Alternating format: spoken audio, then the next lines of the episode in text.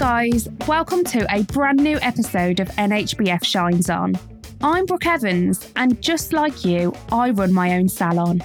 I wanted to have real conversations with some of my favourite people in the industry about the highs and lows in hair and beauty. When it comes to new business, many salon and barbershop owners are still just relying on people walking past their shop window or on word of mouth. Our guest today wants you to know that it doesn't have to be that way. She went from owning her own business for 26 years to helping others use social media to take their business to the next level. Along the way, she has an amazing story to tell that'll inspire you to change the way you look at your business. Today on the podcast, NHBF shines on Vivienne Johns. When did you know you wanted to be a hairdresser? Oh, that's interesting because the whole thing is, I actually never wanted to be a hairdresser. So I wasn't one of those people growing up who was like always dreaming of being a hairdresser. It just never, ever crossed my mind. So I moved to Birmingham when I was 15 years old from Ireland. And as you can imagine, I literally did not want to go. I didn't want to go. I didn't want to move to a whole new country. And when we got to Birmingham, I just couldn't settle in school. I really just couldn't settle. I just felt like it's a very hard age to move and I stopped going to school. So, what I used to do is I'd get on the number 17 into Birmingham and I'd literally go and hang around. So, I was like this weird girl. I was very kind of grungy, like full on emo. That was like totally my style, slinking around, all depressed, all around Birmingham. And I kept ending up in Brindley Place outside Umberto Giannini's. And I used to stand there looking in and thinking how beautiful it was and looking at the stylists and how cool they were. And every time the door opened, there was like music pumping out. And I was like, that looks great. That looks amazing. And then one day I just thought, I'm going to go into that salon. So I walked in and I literally just was like, hey, you don't have any jobs, do you? And little did I know I was talking to Lisa Shepherd. Like I did not know I'd walked into one of the best salons you could possibly walk into, right? So I just went in, I liked the look of it. It's it just had a vibe that I really liked. And she said, Oh, when can you start? And I was like, Today? And she was like, looked at me like I was like off my head. She was like, well, maybe tomorrow. I was like, oh, okay, I'll come back tomorrow. And it started from there. I honestly, I'm not exaggerating when I say I can remember the day that I was shampooing, the first shampoo I did. And I remember standing in that salon and I can even remember the music that was playing. And I remember just thinking, oh my God, for the first time in so long, I feel like I belong somewhere. Aww. You know, I'd, I'd had like a year and a half up to this point where I didn't belong to anyone or anything. I had, had no friends. I really, I felt so lost. And I honestly, I felt like I had arrived. I was like, these are my people. And I felt like that about hairdressing ever since. I never knew that about you. I never knew that you were in the scene of Umberto Giannini and Lisa Shepherd. Like, that's so weird. I mean, I didn't stay there for that long because I had my head turned really quickly when Toni and Guy opened in Birmingham. So once I kind of started at Umberto's, it wasn't long, maybe maybe six or it could be maybe even a year around uh, Toni and Guy opened in Birmingham. I mean, this was the 90s. Toni and Guy at that time had a real street feeling, like really cool, really fashionable. Like they had screens all around the salon playing all of the fashion shows. You know, everybody was dressed in like red or dead. It was like so cool. Everyone was so cool. And I was like in Umberto's, but I was a bit like, oh, we're looking after these rich ladies in here. So it was a totally different thing in Umberto's. And I just was a bit like, hmm, Hmm, Toni and Guy looks, oh, that looks more like exciting. And, and that's where I stayed until I moved back to Dublin when I was 19. So I did tell my mom, I am not going to stay here. I'm going to be leaving and going back to Ireland as soon as I can. And when I went to Toni and Guy, I realized, oh, there's these salons are all over, and there's one in Dublin. No way. So I I went over to the Dublin branch. So that's how I ended kind of hopping back and forward.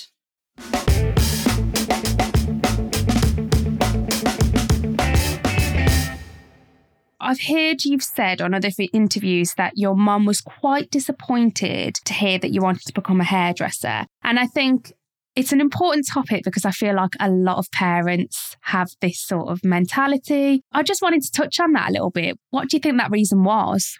So, I know exactly what that reason was. My mum thought I was too clever to be a hairdresser.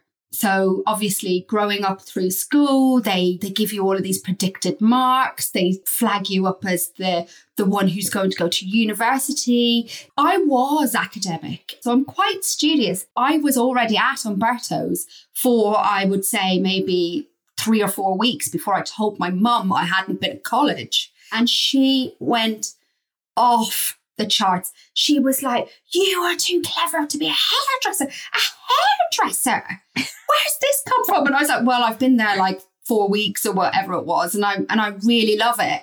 And she was like, Oh my God, I can't believe you're wasting everything. Because my mum saw hairdressers as uneducated, as something you did until you got married or had a baby. It wasn't to her long term career. And now my mum, honestly, she is so proud of me. Oh. Out of every single one of the people I grew up with who did go to university, I started earning from 16. So by the time I was like 20, I was really far on in my career. Whereas they're like building up debt in university, by the time they come out of uni with their big debts and have to start in their career, I was well on my way. I had my own salon by then, you know? So I opened my own salon when I was 25. And I think you do things quite young in our industry because we start young. And, and I'm not saying I think you should start young and it's not okay to start later because it completely is. Like I've had people come and completely retrain in their 30s and go on to have great careers, you know? But when you do start at 16 straight out of school literally you you start earning and you start your experience and you start getting your education really really quick. So by 19 you're qualified and on the salon floor. So by 24 25 opening your own salon is about the right time isn't it? You know and then you get to kind of my age 44 you're quite long in the tooth in in the industry that you can do a whole other sidestep like I've done. And you know I've had great opportunities to have experiences that people who went to university and went straight into a job could only just imagine. I absolutely love that you're pioneering this industry because I'm all up for it as well. I wouldn't be having these conversations with incredible people if I wasn't. So you went back to Dublin to work for Toni and Guy before heading to Cornwall. Yes. So tell me a little bit about that decision.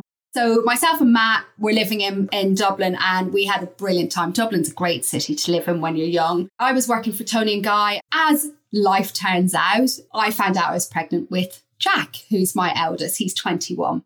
Toni and Guy at that time in the 90s was a really young business. It's a really young salon. In fact, salons are quite young when you think about all the people who work in them.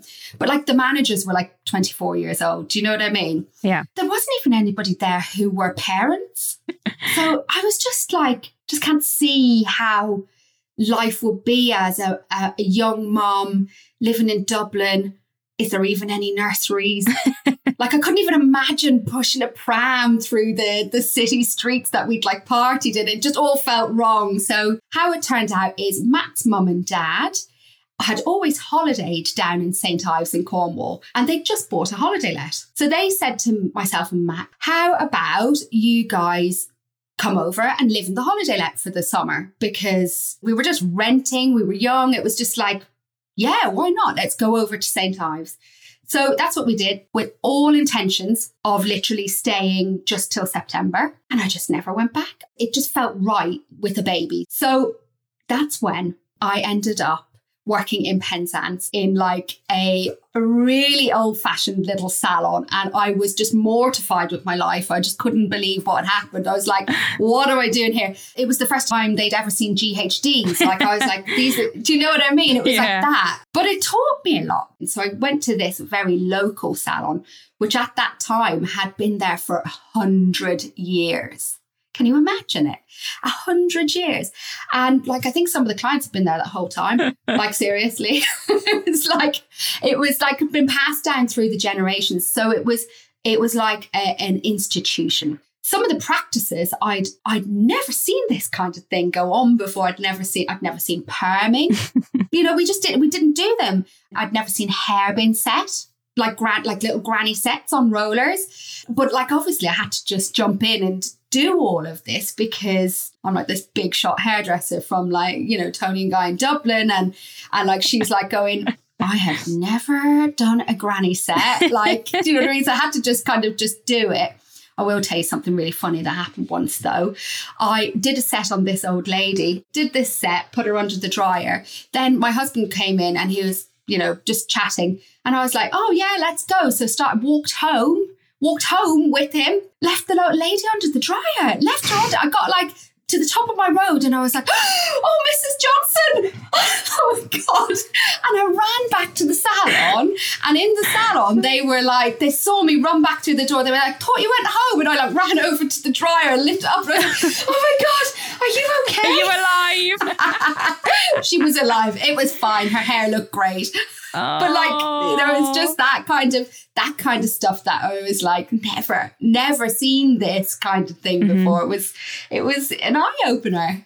I love it, honestly. Like my nan doesn't come to me because she still has a perm and a set and all that, and I wouldn't have a clue. I did it one time for her, and she thought, you know, oh, finally, my granddaughter, you know, she's been in the magazines and all this to do it, and I was like, Nan, this isn't for me. And she's like, Brooke, I don't understand how you can make a living without doing perms and sets in your salon, and I'm like, oh, it's a bit, it's a bit of a different salon. so, where did you open your salon? So I was only 25 when we opened the salon. I hadn't really thought any of it through. Do you know what I mean? It wasn't like I had a business plan or any kind of financial forecasting and all that lovely stuff that I might do now. um, so, you know, it was just like, can you borrow five grand? Yeah, I can borrow five grand. You know what I mean? So we all borrowed five grand each. Uh, we wanted to do it like you know like umberto's or like Toni guy or like the, those like bring a better standard to a small town. Because we all knew that just because we were in a small town like we are six miles from like land's end there's like literally one other tiny little town between us and land's end you know? So but that doesn't mean you can't have like really good standards and everybody is educated and we're using the best products and we were always conscious of being sustainable, even like right back in 2003. That's amazing. Yeah, because it was important to us.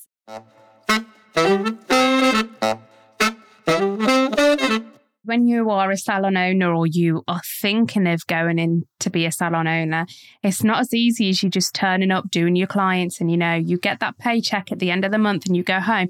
You have committed to being on that roller coaster. You know, delve into a little bit more about what was difficult and what you overcome.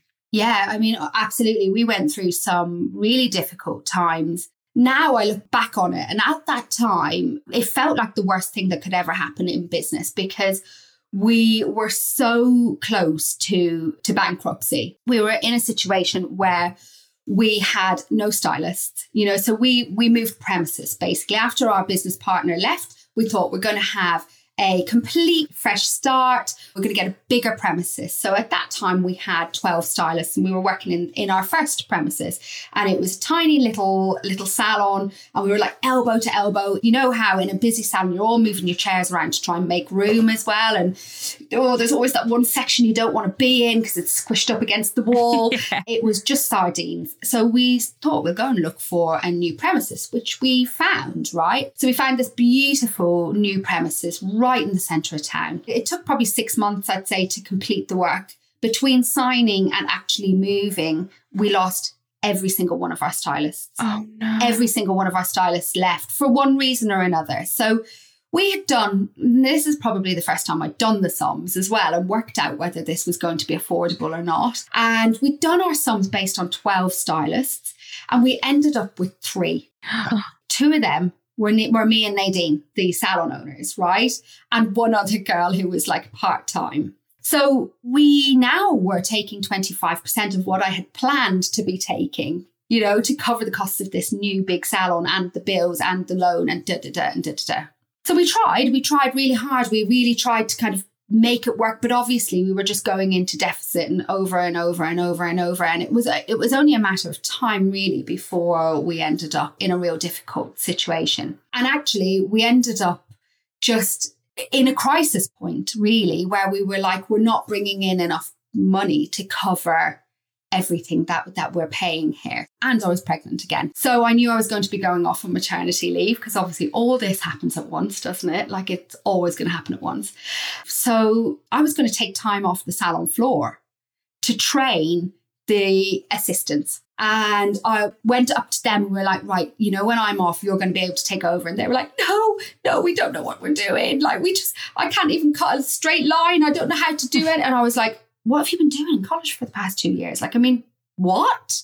So basically, I ended up taking a day off out of the salon floor every week to train the assistants because I had to. They were qualified. They were qualified already, actually, but they weren't competent. Certainly not for my salon. Mm-hmm. They might have been able to pass an exam at college, but they weren't going to be okay to be on the salon floor in in our salon. It wasn't going to be like that. So that saved us. That really helped us to get through the next, you know, three years. Because we were probably by this point, we were probably about year and a half into this big salon. We we're like falling behind month by month. But we really started to understand the business better and we did get coaching business coaching and started to put like systems in place especially financially because that was really important that we weren't just wasting stock down the sink or overbuying on products for the you know retail stands. That was like my weak point. Like a rep would come in the door and i'd be like what you got? What you got? And i'd like literally would buy everything but like they loved you. Oh they bloody love coming into our salon because they'd be like, Viv will buy everything. You have to get try and get it past the business partner, but Viv will buy everything. So I came back from maternity leave, and after eight months, I was like looking around the salon, thinking like, I literally know all these clients in here, and I was thinking, why have we got no new clients? Like, what's going on? Because you wouldn't expect, wouldn't you, Brooke, if you'd been away from the salon for any length of time, that you'd come back and there'd be a whole load of faces that you didn't know. So obviously, my first reaction as the boss was like, well, obviously something's going wrong. So I just thought, the problem is new clients. Like, why have we got no new clients? And that's when I realized we are not shouting about who we are or what we do. We weren't using our social media. We weren't doing any of that. We were relying on people actually walking past our salon. We were relying on word of mouth, which had worked for many years. But it was a whole new world, was was not even opening up, had opened up, but I had chosen to ignore it to my detriment in, in our business. And this kind of leads back to the whole kind of product range thing. So I started to think when I was designing our Instagram and planning our Instagram and designing our website and building our website, I was like, who is this for? You know, like trying to figure out like, who is our dream client? Like, who is our, we call them perfect guest? Like, who is that person? Like, who wants to hear about this? What do they want to see? What do they want to read? What kind of pictures do they like to look at? What kind of products do they like? And that whole working out who my perfect guest was, who like your ideal customer avatar is, for me, saved us so much money because when somebody would come into the salon, you know, like a rep would walk in through the door with a box of crazy color. Before I would have bought the whole range. But the problem is, my perfect guest, the people who use my salon, didn't want crazy color. So I would buy it for it to sit on the shelf. So the whole kind of marketing thing where I started, started to learn about marketing, online marketing and your brand message and perfect guest and all of that, started to really understand how to market the business better. So I guess like that really, would you say was the turning point for you when you decided to switch over and discover more of the social media business side, that sort of thing?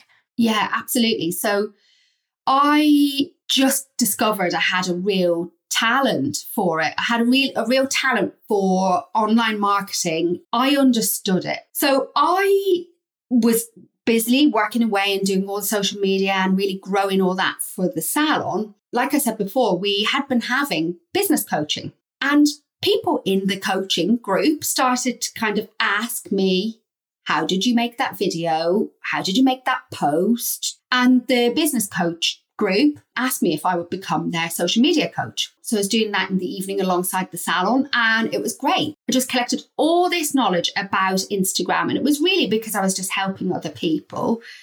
And then obviously when we went into the pandemic, I needed something to do and I needed to feel useful and I needed to feel like I had some control over this craziness that was going on. And that's when I thought, I'm going to turn this into a boot camp. So, you know, I started doing that. So I started running regular social media boot camps throughout the lockdowns and it's grown from there. Somehow it became the hairdressers social club. It's super swanky now. It's like got its own platform and all its own beautifully shot and edited and curated videos. It's so beautiful. Like the course is 12 weeks long and it's all videos and then I do a Q&A session, a live Q&A session, and then there's a support group and you know this it's so swanky now. But it was it's been amazing. It's been an amazing journey to learn all of this new tech and you know all about like launching courses and funnels and strategy and ah it's so cool. I love it. As soon as I saw how you can turn a course into a business, I was like, okay, I'm really excited about that. I'm so excited about it. But I also realized that it's a proper business. And if you are going to do it, you have to do it full time. So I made the decision to leave the salon. And that was hard, you know, so that was a really tough decision. Like that wasn't easy at all because I'd done it for so long. And you know, I felt like, and and I know you feel like this, because I know this is you entirely. I feel like hairdressing is my identity. Like it's it's kind of who I am rather than what I do. So anybody listening who is a non-hairdresser, like, you know, if my carpenter husband listened to this, which he won't, but I'm just saying, you know, imagine he, he wouldn't say, I am a carpenter. He'd say, yeah, I do carpentry. Like, but I felt like it very much is who I am. And I felt almost like I was being disloyal to my own talent or disloyal to my clients or disloyal to, you know, myself and all the hard work and stuff that I put into being a good hairdresser. And I really pride myself on being a good hairdresser. And I thought, just because you're good at it doesn't mean you have to do it forever. I have no idea who said this, but I heard it on a podcast and it was a hairdresser. So if anybody knows who did say this, like send me a DM and tell me and I'll credit them. But they said something along the lines of when you go and work in, let's say, McDonald's, right? You're not expected to be flipping burgers for your whole entire career just because you're good at flipping burgers. Like you're not expected to not progress up through the management levels, you know, manage the restaurant, then go into area management and keep climbing the ladder through that industry. Whereas in hairdressing, weirdly, we kind of expect you to stay mm-hmm. on the yeah. salon floor behind that chair, which is a bit weird when you think about it. So, wouldn't it be only natural for you, Brooke, to go on and go into some sort of kind of more management level role once you've kind of done your time behind the chair. And then you bring in a whole other layer of people who fill your space behind the chair, mm-hmm. you know, and you support them and grow them and and then you move up to the next rung and you you support the people who are who come up from behind the chair into the management role. Absolutely. I agree. So in our industry, why do we? Why are you meant to stay behind the chair until the day you retire? It's a quite a weird one, unless you want to. And if you want to, go for it. Like absolutely. But there are, for anybody who's listening to this, I do want people to realise, like there, there are so many opportunities that are going to present themselves to you later on in your career that you don't even know about yet we come into the end, and something that we do with every person who is on the show is we do some quick fire questions. Okay. I will try and make it quick. Answer them in a, like, you know, a little sentence or whatever, okay? What's your favourite hair product? Purple shampoo. And, and I don't even care which one. I know. Who was the worst client you ever had? Oh God, I've got so many stories. This is terrible. I'm trying to decide which one. This isn't the worst one I ever had. And, and it wasn't the client who was the worst, okay?